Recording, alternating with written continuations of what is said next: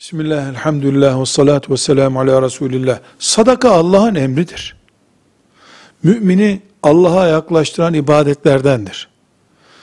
Mümini kazadan, beladan koruyan sebeplerdendir.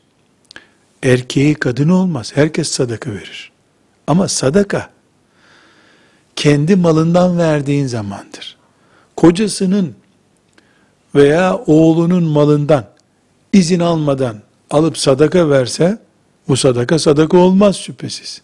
Kendi malından istediği kadar kadın sadaka verir, kendi malıysa zaten onu kocasına sorması da gerekmez.